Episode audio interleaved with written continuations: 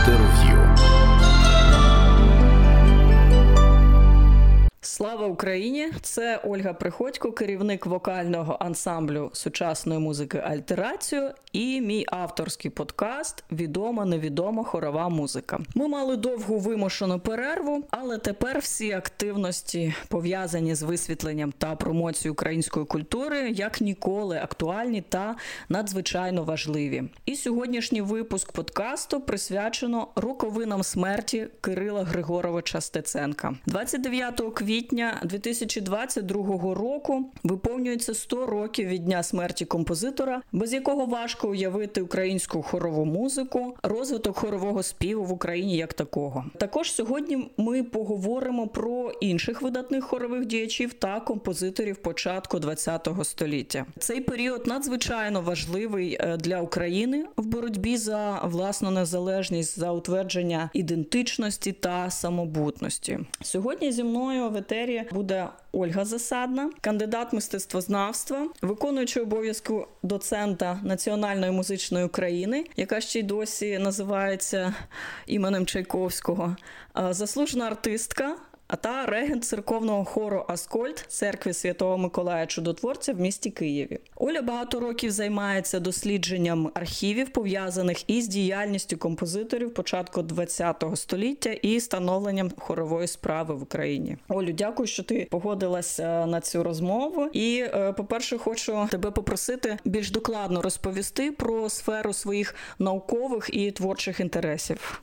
Дуже дякую, що запросили на цей ефір. Мабуть, і для мене дуже важливо зараз вийти трошечки за е, межі якихось таких побутових питань, і проблем, які з якими зіткнулися абсолютно і всі творчі люди, і поговорити справді про важливі речі в сфері культури, в сфері розвитку культури, як би це не звучало зараз. Можливо, дехто дехто думає, що це не на часі. а Насправді зараз як мені здається зараз якраз такий час, коли потрібно про це говорити, і потрібно відкривати якісь для більш широкого слухача невідомі, можливо, сторінки е, нашої культури, нашої історії, і ті сторінки, які би допомогли нам утверджуватися в правильності нашого вибору, в правильності нашої боротьби. Сферою моїх зацікавлень тут е, вона така достатньо широка. Ну можливо. Назвати її можна загалом як українська хорова культура, але якось так сталося. Думаю, що не випадково, що я почала займатися саме початком ХХ століття. Більш вузька сфера зацікавлень. Я все таки більше цікавлюся духовною музикою, але звісно, що в контексті загальнохорової культури і загально тих історичних подій, які склалися на початку ХХ століття, тому що ну це взаємопов'язані речі. Я про це говорю всюди, де тільки можливо важливо, оскільки хорова культура, можливо, е, це звучить так більш узагальнено, але вона відображала тогочасне суспільство і прагнення, і настрої тогочасного суспільства. Тому це невідривно пов'язані речі. Чому для мене важливий цей період? Тому що, ем, на мою думку, він багато чого е, чому вчить нас. Що я маю на увазі? Той період 20-30-х років, так і всього того там першої третини ХХ століття. Його називають часом періодом втрачених можливостей втраченої незалежності, хтось хтось так це називає. Де в чому можна і погодитися з цим, а де в чому напевно не погодимося, тому що ну не втрачене, воно воно вважалося втраченим, але зараз багато людей працює над тим, щоб ми це не втратили так до кінця. Культурна мапа Києва на початку ХХ століття вона була дуже схожою на те культурне середовище, яке ми переживали, переживаємо і переживали на початку нашого століття 21-го. Часом подивогідні ті паралелі, просто абсолютно таке враження, що ми йдемо по спіралі. Та то як на початку 20-го е, століття був дуже активний хоровий рух в місті Києві, і так його і називають. Е, період хорового хорового піднесення і хорового руху. Це стосується як світської музики,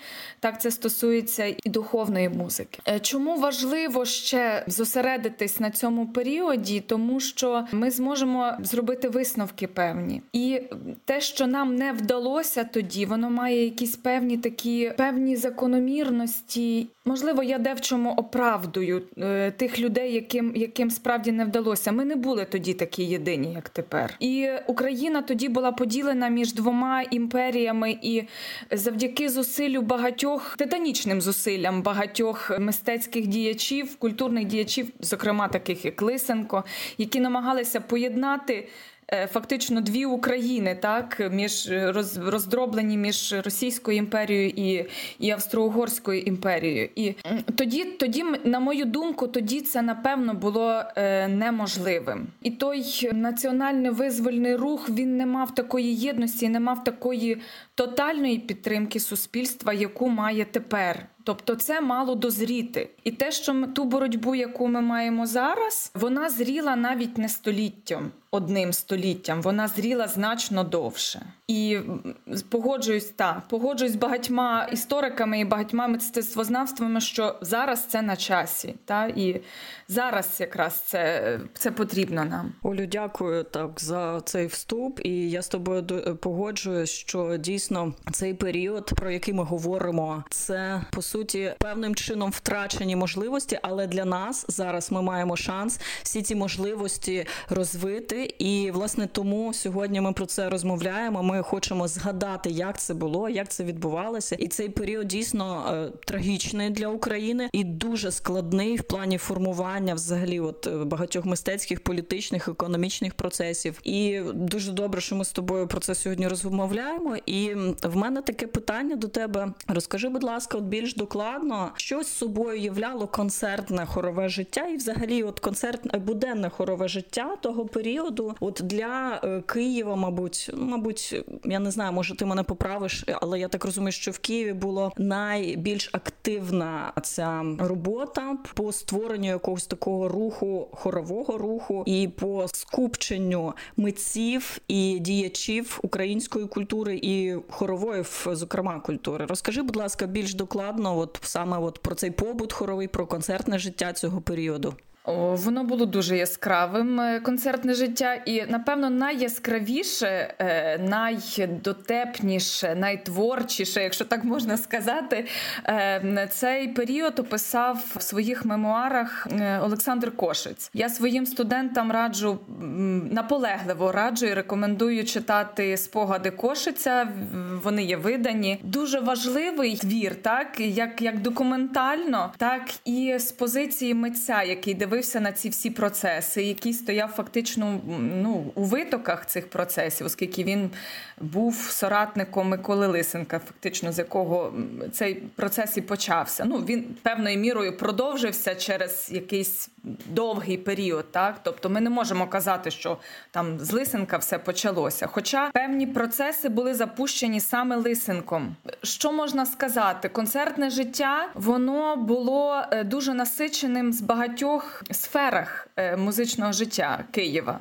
Хор мали практично всі навчальні заклади, які тоді існували від приватних гімназій, загальних таких навчальних закладів шкіл до вищих навчальних закладів, також навчальні заклади духовні, там Київська семінарія, так звана Київське духовне училище. Ну і звісно, хор Київської духовної академії, про який ходила слава, і не тільки оповідав про це Кошець, а про це говорили описували і газети, і митці, які приїжджали до Києва, вони ділилися своїми враженнями про це голосове багатство. Також хори церков, е, що дуже теж важливо, оскільки до приходу більшовиків у Києві налічувалося ну приблизно 400 е, храмів і. Е, у кожному храмі був був хор, звісно, е, різних гатунків. Так, звісно, що у соборах це були надзвичайної професійного рівня хори. Одним з найвідоміших був хор Якова Калішевського в соборі Святої Софії. Е, про нього слава ходила далеко за межі Києва, і Калішевський десь так трошечки зупинюся на його постаті, оскільки в нього була так, як ніби як своя школа при цьому хорі, тобто він добирав хлопчик хлопчиків і вирощував з них співаків. Співаки цього хору вони роз'їжджалися по всій Європі, і мали надзвичайну цінність. Про це описує також і е, Кошиць, якого для якого Калішевський це був одним з таких еталонів, саме хормейстера, і саме людини, яка методично виховувала співака. Він брав з нього приклад. Так так само і в, в духовних закладах е, теж вирощувалися співаки, тобто була якась така, як ем, некрасиве слово, як селекція, так тобто бралися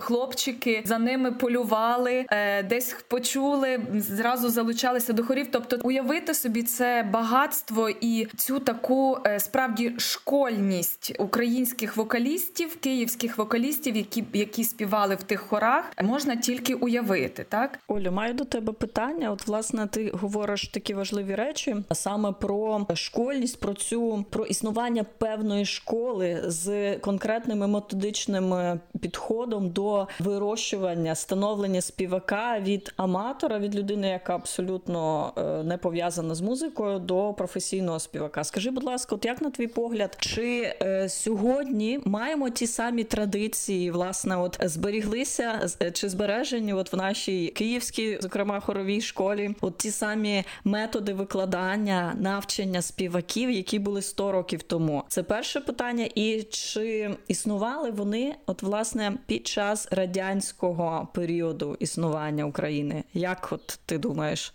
Тут трудно говорити, чому трудно, тому що система освіти змінилась. І якщо на початку ХХ століття велику роль і левову частку виховання співаків брали на себе все-таки духовні е, навчальні заклади, так які, скажімо так, е, Київська духовна академія, вона є спадкоємницею Києво-Могилянської академії. І як би там не було, її там, ну звісно, що ну зруйнували тисяча, не зруйнували, ліквідували 1800 здається, 17-й рік, якщо я не помиляюсь, і на місці е, Києво-Могилянської академії постала Київська духовна академія. Так, але бібліотеки, традиції і все таке інше, воно воно зміни, воно залишилось. І як говорить е, Кошиць, що набиралися співаки е, так в Київську духовну академію, які вже пройшли школу з духовного училища через семінарію, і аж тоді потрапляли в Київську духовну академію. Вони вже мали певну хорову освіту. Там великий акцент робився саме на хоровій освіті і виховання вокаліста, е, хориста, вокаліста. Так в теперішньому часі, звісно, що виховуються співаки. Мені здається, що не такий ажіотаж уже е, ну мушу це визнати. Так на хорових відділах саме саме навіть пов'язаний з чоловічою частиною наших хорових відділів, хорових кафедр, і це насправді проблематично. Це глобальніша проблема, але з точки зору виховання співаків, мені здається, що порівняно з тим періодом е, тоді робилася більша вага. Тоді це була якась така більша затребуваність у співаках. Тоді вони напевно більше могли себе проявити. Хоча, чесно кажучи, мені здається, що цю проблему потрібно більш комплексно розглядати. Я, от єдине, що за що мене душа болить, що, наприклад, в консерваторії так е, вокалу не приділяється та вага, те значення, яке би мало приділятися вокалу у, у хоровиків, так у, у в хоровому відділі. Е, так, тут я з тобою погоджуюсь, і до речі, от е, в всіх цих колективах, які створювалися на початку ХХ століття, власне, в кожному був свій вокальний педагог, який працював з із групами співаків, з кожним окремо, тобто працювали над вдосконаленням і голосового апарату, і власне над вмінням зберегти свій е, голос. Це важливо для співака. Олю, скажи, будь ласка, от е, ще розкажи трошки. У нас дуже цікава розмова, але ефір все ж таки обмежений. І, можливо, ми зробимо окремі ефіри з питань от конкретних, які сьогодні звучали. Але зараз ми трошки в загальному спілкуємося. І розкажи, будь ласка, якісь от такі приклади про те, як відбувалось, як власне було влаштоване концертне життя, е, як проходили хорові концерти, хто яка була публіка присутня? Для кого власне це було цікаво? Це перше, і яку можливо місію виконували е, ці е, хорові колективи, які існували, і які хорові колективи власне на той час були популярними?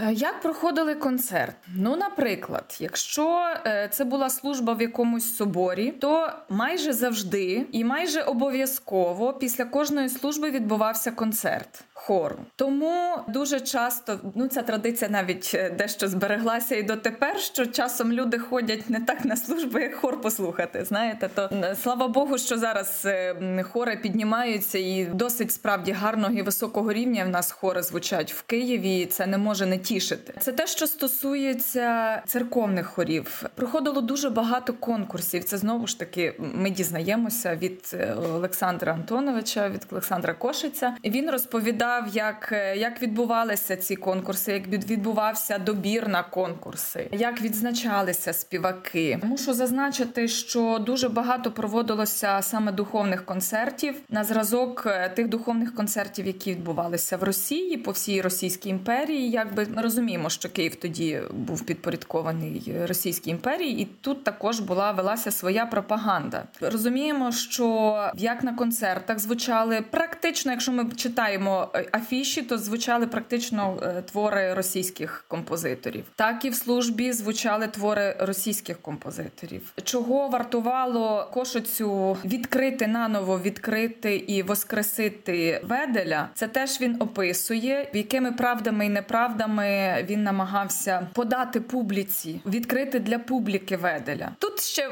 окрему роль потрібно віддати його справді таким якимось продюсерським здібностям, стратегічним здібностям. Він описує це, що він, е, по-перше, для того, щоб звучала музика Веделя, часто він писав це під іншим прізвищем, тобто він її виконував е, з хором духовної академії, але писав, що це ну що це насправді не, не Ведель, і таким чином апробовував на публіці, як їй ну просто таким сленгом кажучи, заходить чи не заходить ця музика. Ось і е, коли він бачив, що справді це справляє надзвичайний ефект, скористався тою можливістю, що ректором був на той момент е, українофіл і лояльний до Укра... ректором академії, е, лояльний до українства очільник академії, все зробив для того, щоб прем'єра концерту мені здається, що це покаяння Твірзі двір, але я можу помилятися. Концерту Веделя він знайшов кращих солістів, кращих е, кращих співаків, дібрав такі ну найвищого рівня співаків. Оцього там соліст був такий Павло Бергамін. Про нього теж багато е, говорять газети. Що він там їздив до батьків, просив маму, щоб відпустила. То був хлопчик маленький з надзвичайно красивим голосом. Тобто, це ця прем'єра мала бути таким вибухом, мала мати теперішньою мовою казати такий сенсацією, вау-ефект такий, і він і це спрацювало. Не повинно було бути сумнівів, що що Ведель геній, і що Ведель це справді така величина, е, до якої ну от зараз ми і зараз ми приходимо, повертаємося і виконуємо його, і диву даємося, наскільки це прекрасна музика. Дуже цікаву ремарку він говорив про те, як потрібно виконувати Веделя. В нас є проблема такого зараз можливо перебільшу трохи вихолощеного такого звуку, європейського звуку.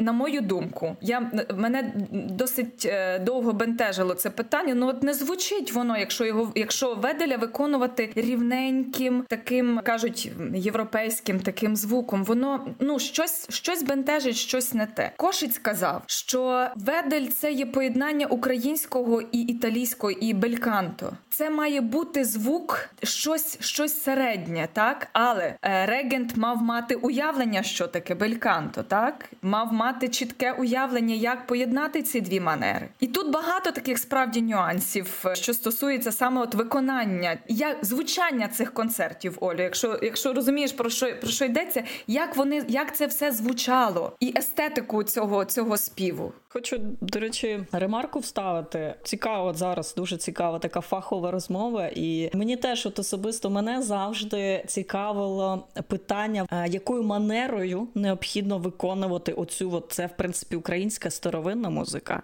Ми не маємо тих зразків записів, і власне, на жаль, е, мус, мусимо признати, що певна традиція виконання вона все ж таки перервана. Завдячуємо цьому радянській владі, і тому в нас є дуже таке збірне уявлення про те, як має бути. От що стосується от, власне бельканто, так я думаю, що в цьому є правда, тому що на той пері... на той момент, 19 сторіччя, так це великої популярності набули оці от заїжджі музиканти з е, італійськ з італійських театрів, з італійських капел, які тут були, їх було дуже багато. І тому я думаю, що уявлення регента про те, що таке бельканто і як це корелюється, або як це поєднати власне з українським співочим співочою манерою. Я думаю, в цьому є е, якась така правда. І от до речі, цікаво про от ми завжди згадуємо так в контексті імен Ведель. Також ще є у нас Бортнянський і Березовський, ну тобто така тріада композиторів. І от цікаво, що ніби вони йдуть один за одним, і в одному, скажімо, контексті, але насправді, що стосується саме співу, саме манери виконання, то це абсолютно різні композитори. Я маю досвід, слуховий досвід версії, почула різні версії виконання того ж Березовського, наприклад, і є абсолютно е, якби е, так, як ми це виконуємо. Е, ми, в принципі, про це всі всі мають так слуховий досвід цього, але є і багато виконань, наприклад, відомим під керівництвом відомого британського хормейстера Пола Хільєра. А це здається, чи естонський, чи здається, естонський чи данський хор, хоровий колектив. Я чула виконання, і це абсолютно інакша музика. Це абсолютно інакший Березовський, не той, до якого ми звикли. Так само маю досвід, наприклад, от нещодавного концерту, виконання концерту Березовського, який було віднайдено в архівах. До речі, це теж дуже цікава тема. І твори Березовського ще й досі не всі відомі, ще й досі знаходяться в архівах, і це теж велика пошукова робота. І от один з хорів, який з концерт з хорових концертів, який було знайдено нещодавно, в до речі, цікаво в Бахівському архіві, який зберігався в Київській консерваторії довгий час, і от е, нещодавно його ну нещодавно, це 20 років тому, частину цього архіву передали в Німеччину. Зінген Академія Берліну, власне, яка зберігає цей архів. Вони знайшли один з хорових концертів е, Березовського і виконали його нещодавно, от в Берліні, на одному з концертів, присвячених Україні. І це теж абсолютно інший інша манера виконання. Більше того, цей хоровий концерт виконували в супроводі оркестру ансамблю, власне, старовинних інструментів. Тобто, це було взагалі абсолютно інакший досвід, і справжня така наближена до Моцарта, мабуть, музика. І це теж було вражаюче. Теж, тобто, питання стилю виконання і манери виконання досі відкрите для цих композиторів. Це взагалі надзвичайно цікава тема і для дослідження як музикознавців і виконавців. І до чого я власне і закликаю виконавців досліджувати нові, скажімо так, е, ракурси виконавські цих творів, цих композиторів. Олю, а скажи, будь ласка, більш от детально, як власне працювала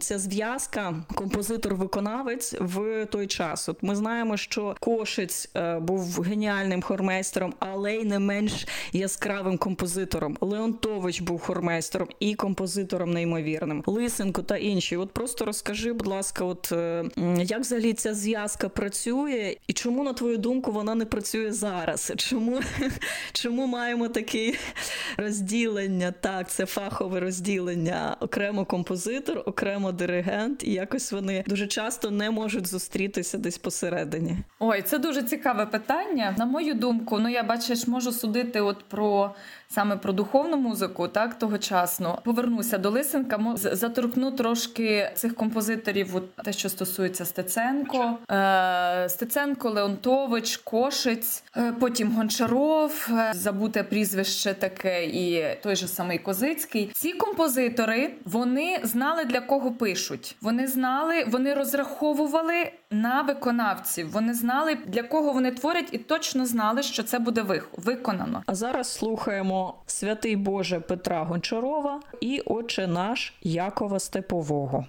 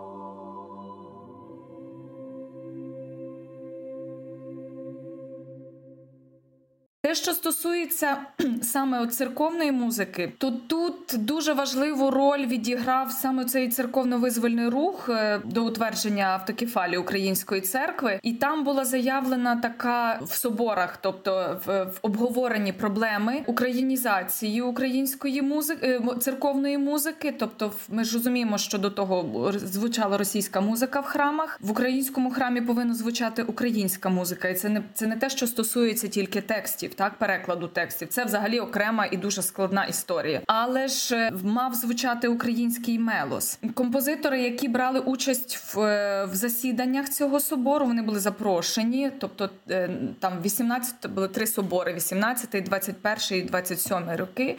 В 18-му році ще був був Кошець в Києві. Велися дискусії, визначали на що повинна опиратися українська музика, українська церковна музика. Вони визначили, що одні там казали, що на наспіви різні наші і Печерські, ну різні різні. Е, одні казали, другі казали, що потрібно використовувати е, музику цієї там трійці, Березовський, Бортнянський, ну Ведель, про Веделя мова не дуже йшла. Там інші звинувачували надмірні театральності. Тобто, це щось заперечувало, щось підтримувалося, але засідання такими, скажімо, е, особистостями, які брали на себе відповідальність, це був Стеценко, Кошець і Козицький, і вони дійшли висновку е, результаті цих обговорень, що українська музика повинна, українська церковна музика повинна опиратися на паралітургіку, тобто е, музика, яка українські духовні пісні, тобто канти псальми, те, що е, має зв'язок з духовністю, так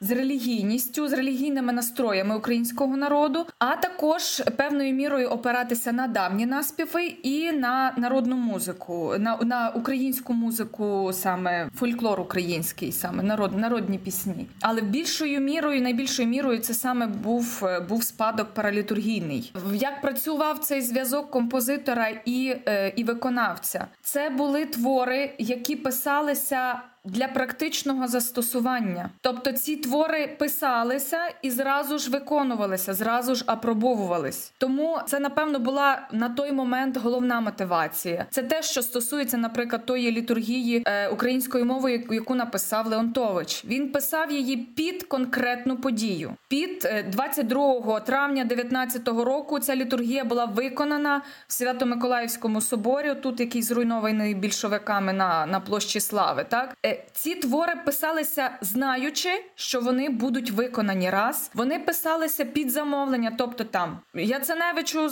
замовили написати літургію. Він її написав. Козицький писав різні богослужбові цикли. Писалися так. Хтось писав літургію, хтось писав вечірню, утренню, всенічню. Тобто на той момент це був ідеальний зв'язок е, між виконавцем і, і, і композитором. Е, ще що стосується, додам трошки, що стосується, наприклад, е, концертів, таких так званих тематичних концертів, які заснував Кошик зі своїм хором на університету святого Володимира. Він проводив тематичні концерти, там, наприклад, колядки щедрівки, так або веснянки, або він, наприклад, зробив тематичні концерти, до яких написав свої гобелени, тобто це пісні народів світу, скажімо так. Ось це також він знав, що це буде виконане. Е, він знав, е, він абсолютно цінував Стеценка, хоча в них були завжди різні стосунки, різні періоди стосунків, так але він завжди відмічав його геніальність і е, замовляв йому, наприклад.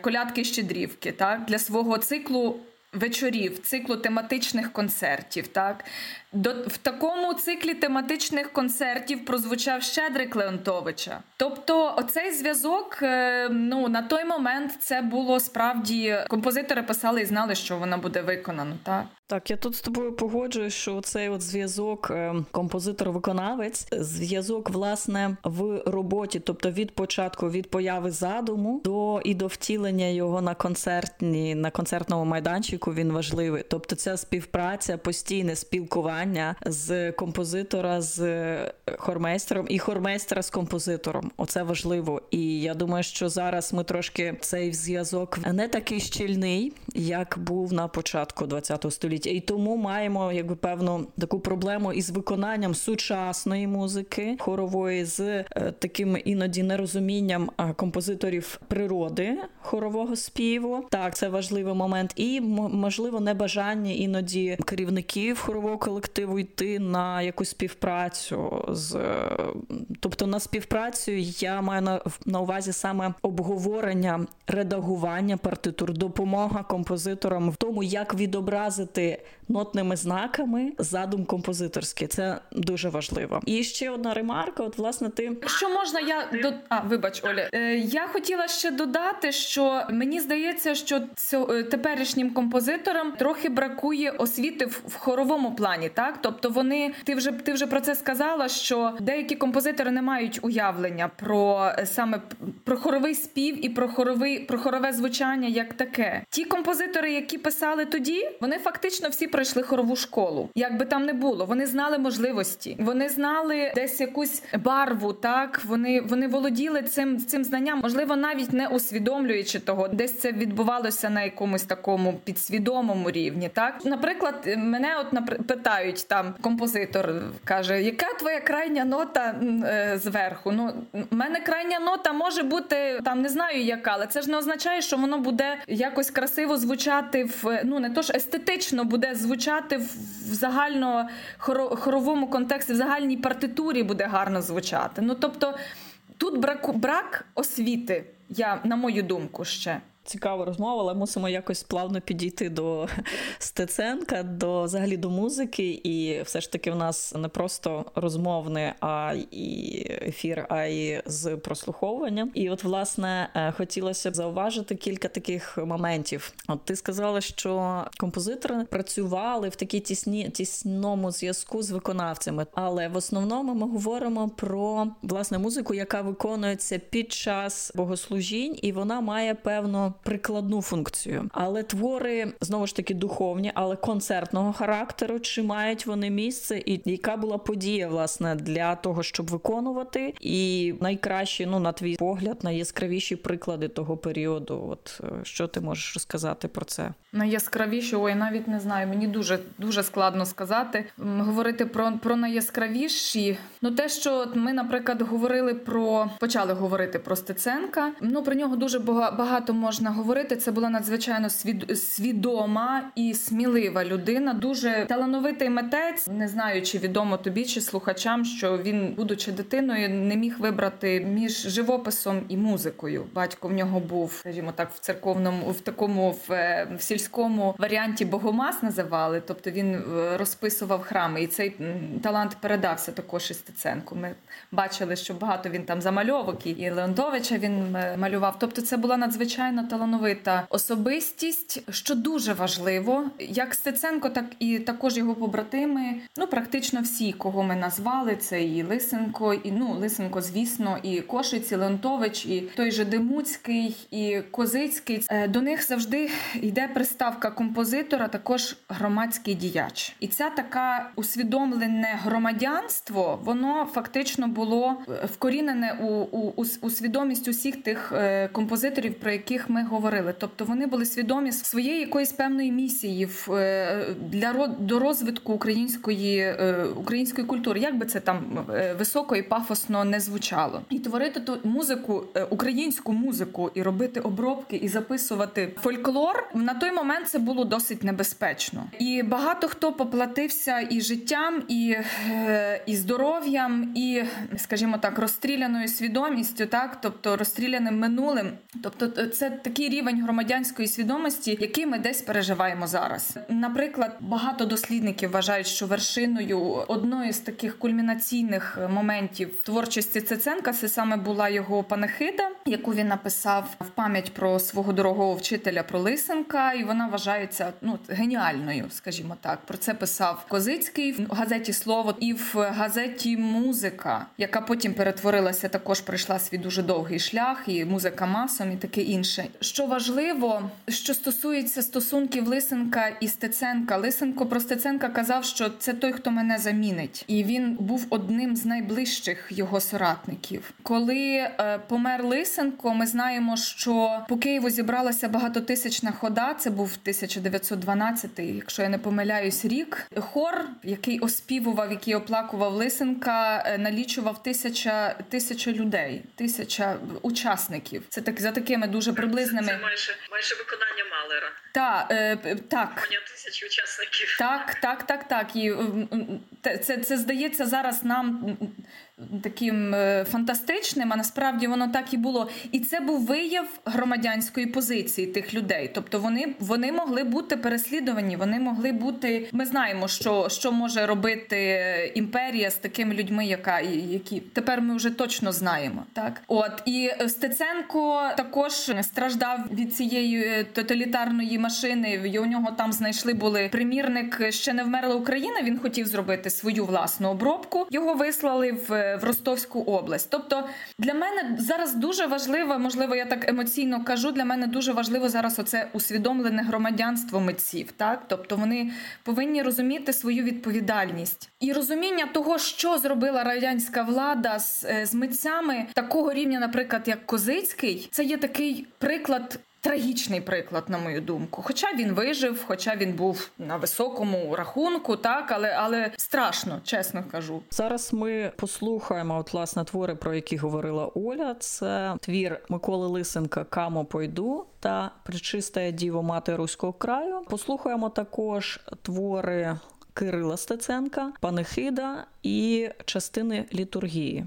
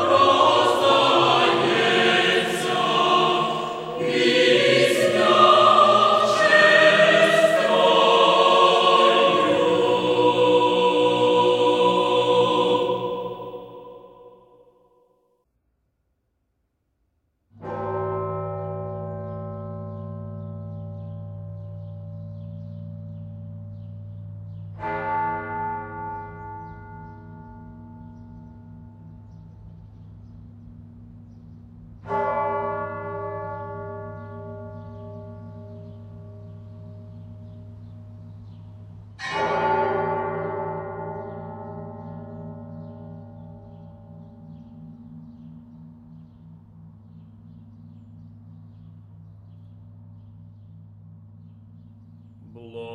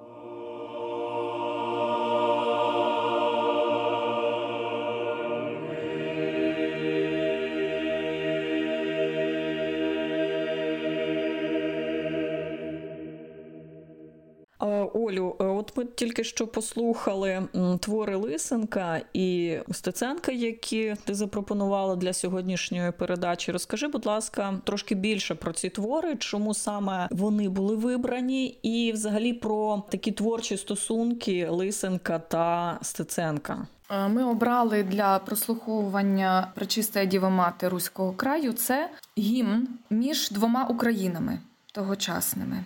Так, Е, оскільки я знаю, що е, цей е, гімн був дуже популярний тут на заході України. Це гімн, який нагадував е, українцям, що вони українці. Так, Е, ми знаємо, що ну це теж така дуже маніпулятивна і провокативна тема про Русь Україну, так але ми знаємо, що ну фактично ми є спадкоємцями цієї історичної назви, і по праву на вона належить нам, і саме от руського краю. Так ми знаємо, що на Закарпатті українців русинами називають, тобто це абсолютно наша назва.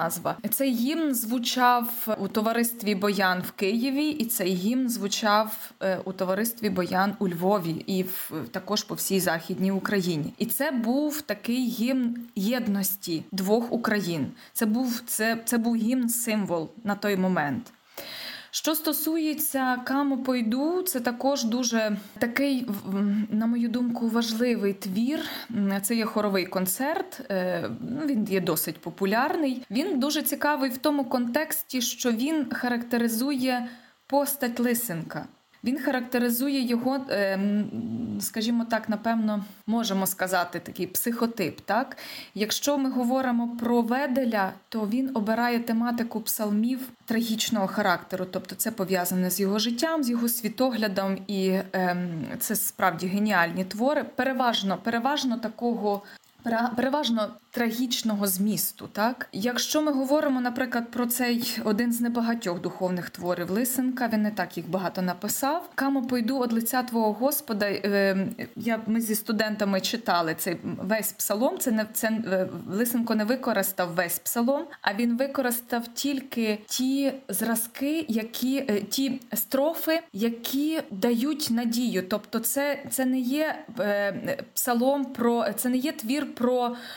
Про якусь таку параною і переслідування Господом е, героя, так е, героя цього твору, тобто композитора, так е, автора цього твору. А це є про захищеність, про захист. Що б я не робив, ти будеш завжди зі мною. Де б я не був, ти будеш завжди зі мною.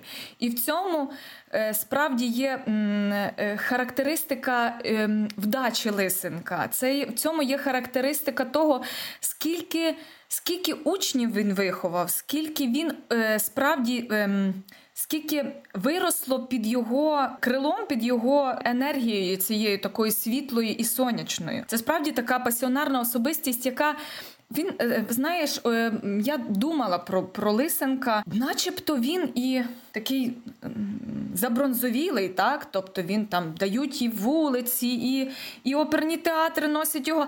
Але, але щось не то. Знаєте, коли знаєш, коли спілкуєшся зі студентами, вони так закочують очі о, знову Лисенко, і знову одні, одні ті самі наративи, і е, кажуть: типу, ну ви ж самі розумієте, ну ж композитор. Ну, якщо ми будемо порівнювати, отут, отут починається найнебезпечніше. Тут починаються оці порівняння, які я дуже не люблю. Тому що Лисенка неможливо сприймати як виключно композитора. Це, це було би неправильно. Дослідники кажуть, і в спогадах ми читаємо, що е, його сучасники взагалі дивувалися, як він встигав писати музику. Це, це був перш за все громадський діяч такого рівня, якого нам напевно зараз е, бракує. Людина, яка брала на себе весь фронт роботи. кажуть, що не було жодної жодної проукраїнської організації, де би не де би, де би не був присутній Лисенко, де би він там ем, не починав яку, якусь громадську роботу.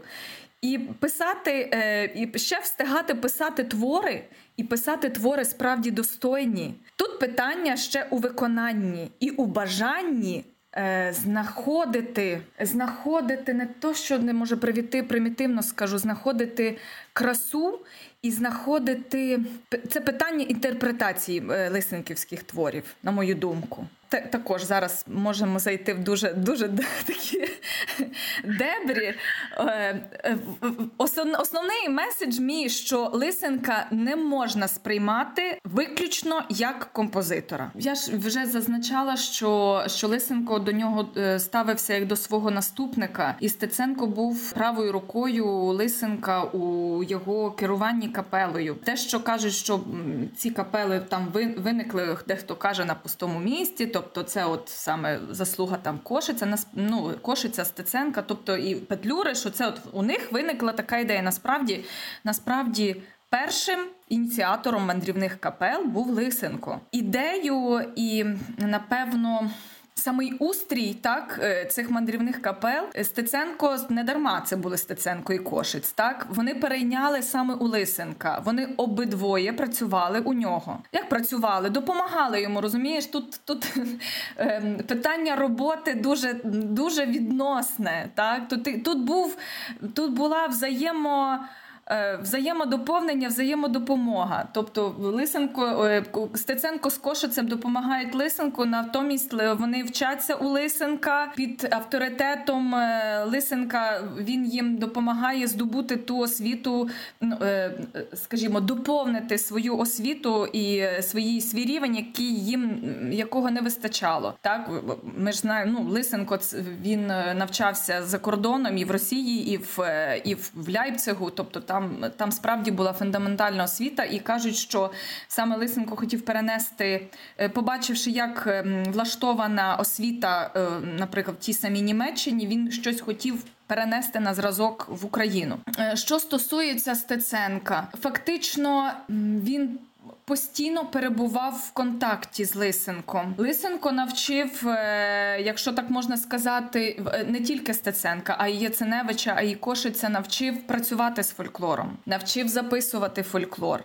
Це те, що було дуже важливо для національного відродження. Тобто, ми е, усвідомлюючи, як який багатий у нас е, фольклор, яка багата пісенна традиція, на ній можна було будувати дуже багато. Так, тобто вона, вона ставала джерелом. Національного відродження то національності нашої, як такої усвідомлення як нації, і фактично Лисенко надихнув Стеценка на робо на опрацювання фольклору і роботи з народною піснею. Так він надихнув також Стеценка на працю, працю на, на ниві саме м, національного відродження. Теж можливо пафосно звучить, але тоді це було дуже на часі. Що стосується, хто ще допоміг Стеценку зростати е, свідомо, так це був е, Василь Липківський. Він був головним, скажімо, і ідей, ідейником е, української автокефалії. Так і це також е, наклало. Надзвичайний вплив на на е, свідомість Стеценка. Так як Стеценко, як згадують е, про Стеценка, до речі, досить багато є спогадів.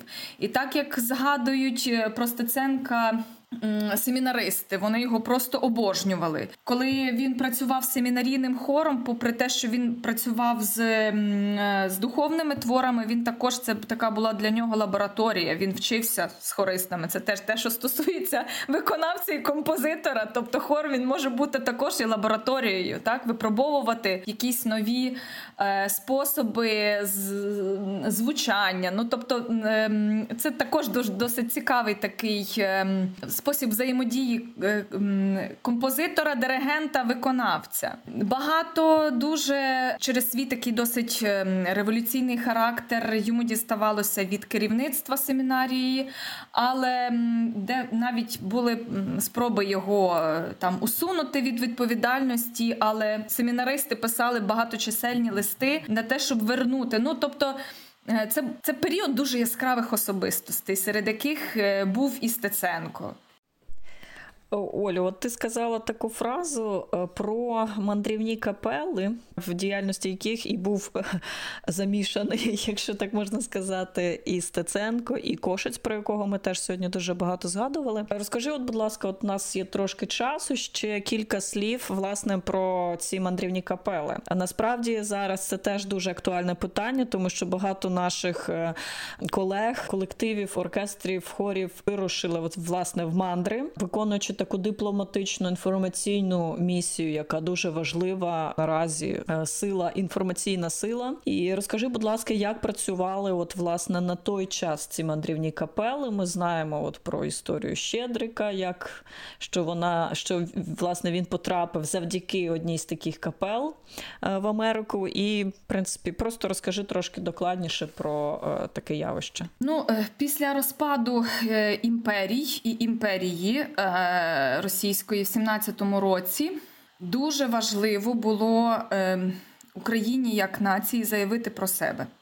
А оскільки ідей, як це зробити дуже швидко, е, ну вони виникали, мабуть, в, головах е, тогочасних керівників е, е, УНР, так то ідеєю як швидко, потужно, дуже якісно заявити Україні про себе у світі, е, то прийшла ідея е, створення республіканської української республіканської капели.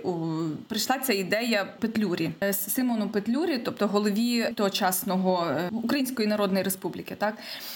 Е, Петлюра був знайомий з Кошицем. Це вже, це вже доведений факт. І е, загалом він був досить освіченою людиною. І він бачив, якого потужного е, злету набуває хорове мистецтво. І він бачив височе, високий рівень хорового мистецтва. І мені здається, що через те йому прийшла ідея саме створення такої хорової капели, яка, е, яка змогла би розказати світу про Україну. І це була це була надзвичайно хороша ідея, тому що обравши Кошиця як одного з кращих майстрів хорової справи на той момент в Києві, ми бачимо по відгуках тогочасної преси за кордоном і в Європі, і в Америці, що це що це мало ефект такого вибуху, так ефект е, пізнання України через хорове мистецтво. Крім того, е, завдяки такій організації Дніпросоюз, це такий був кооператив, досить потужний, який діяв по всій Україні, е, до якої входив Кирило Стеценко.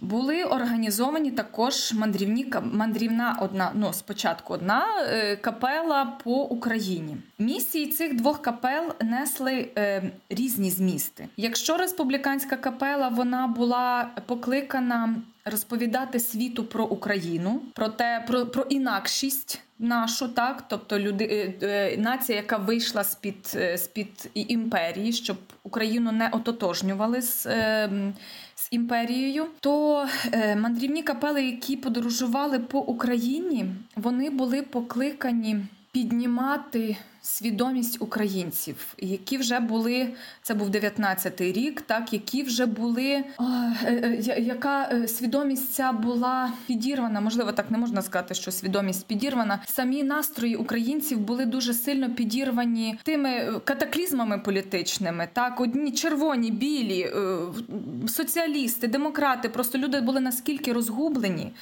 що потрібно було ту знайти ту об'єднавчу силу, яка їх змусить вернутися до, до усвідомлення себе нацією. Олю, дякую. На жаль, ми муш... змушені завершувати. У нас і так сьогодні дуже довгий етер вийшов, і ми обговорили купу цікавих тем і підняли такі питання, які кожна з яких заслуговує на окремий випуск. І сподіваюся, що певним питанням ми ще присвятимо окремі випуски і поговоримо більш детально. Хочу подякувати е, тобі за те, що ти знайшла час і сили е, донести всю цю інформацію. Я сподіваюся, слухачі знайдуть для себе дуже багато цікавої інформації, і це спонукатиме їх до власних пошуків, до зацікавлення цією ну дуже відомою на перший погляд е, музики, але з інших е, якихось ракурсів. Заходь до нас на ефіри. Дуже дякую за запрошення. З радістю запрошуйте завжди буду рада поспілкуватися. А тепер ми слухаємо твори Олександра Кошиця, канти і псальми українського народу у виконанні хору студентів Національної музичної академії під орудою Олександра Тарасенка.